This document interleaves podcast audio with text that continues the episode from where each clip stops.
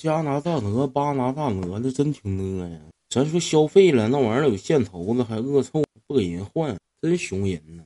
刷视频看着个上海贾女士上加拿大鹅那个店，寻思看看羽绒服，挺相中，咵拉卡消费一万四千多元呢，眼睛都没眨，消费。回家一看，这个这个标，这个线怎么有线头子呢？标，但是我消费这老些钱，他这个衣服最值钱就是这个标，标上给我整个线头子，嗯，那不成假货了吗？你到时候我一穿出去，人家问，寻思我整高仿吗？这不，然后一闻，恶臭，怎么事儿？薅鹅毛的时候给那鹅粑粑卷里边了，酸臭酸臭。那找店里退货，那接受不了，一穿身上恶臭不行。店里边一个服务一个更换条款，啪嚓就拍那个贾女士本那个中国大陆地区销售的商品，概不退换。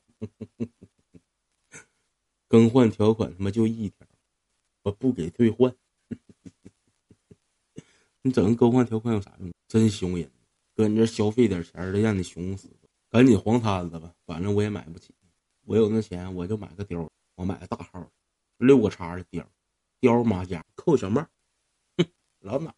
我再问一下子，上海那地方冬天也得穿羽绒服吗？我寻思那地方冬天得挺暖和，买个羽绒服让人欺骗，让人让人嫩厉害，掐大脖，掐大脖，就是不给你换。